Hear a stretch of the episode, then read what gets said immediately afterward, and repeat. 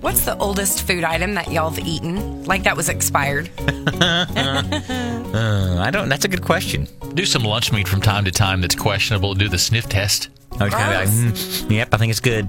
This guy in like Maryland, I don't know where he's from. Anyway, he, he was trying to prove to his family that eating expired food won't do anything to you. Oh, did he? So he made it a point for an entire year that he was going to eat old junk. Like he ate a carton of yogurt that was like six months old, made a smoothie out of it. He ate tortillas like a year past date, some meats like Kevin that may have been questionable. And he says he felt fine. Did he? But who wants to do that? I'll tell you why it's redneck because that's nasty. that is nasty. Very nasty. Have you seen the commercial? I think it's for a, a, a cell phone. Mm, Called mint. Yeah, where Yeah, they're spoiled drinking the, milk. the chunky spoiled milk. I can't stand it. That- Ugh. uh, it's so gross. I know, but it does his point because we're talking about it. It was funny.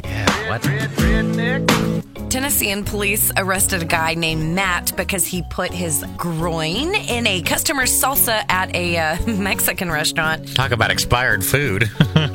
See, I, I was I read this story and I was wondering whether or not you were going to bring this up. I just didn't know if you would have the courage. Why? Why would I not have the It's courage? just so gross. So she gave him a bad tip, right? right. And so he decided Oh. to dunk his junk in her salsa. Dunk, is junk.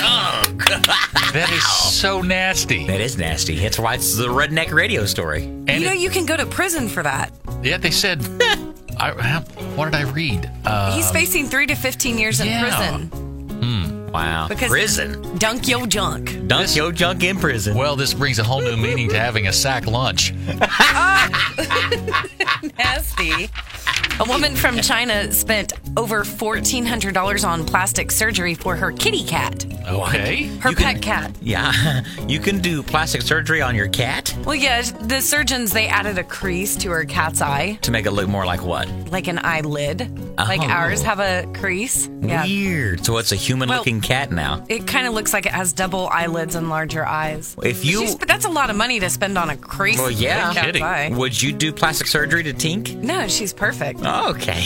Besides scratching your own eye out. It's the Wake with Jake Show. 93.3 Jake FM.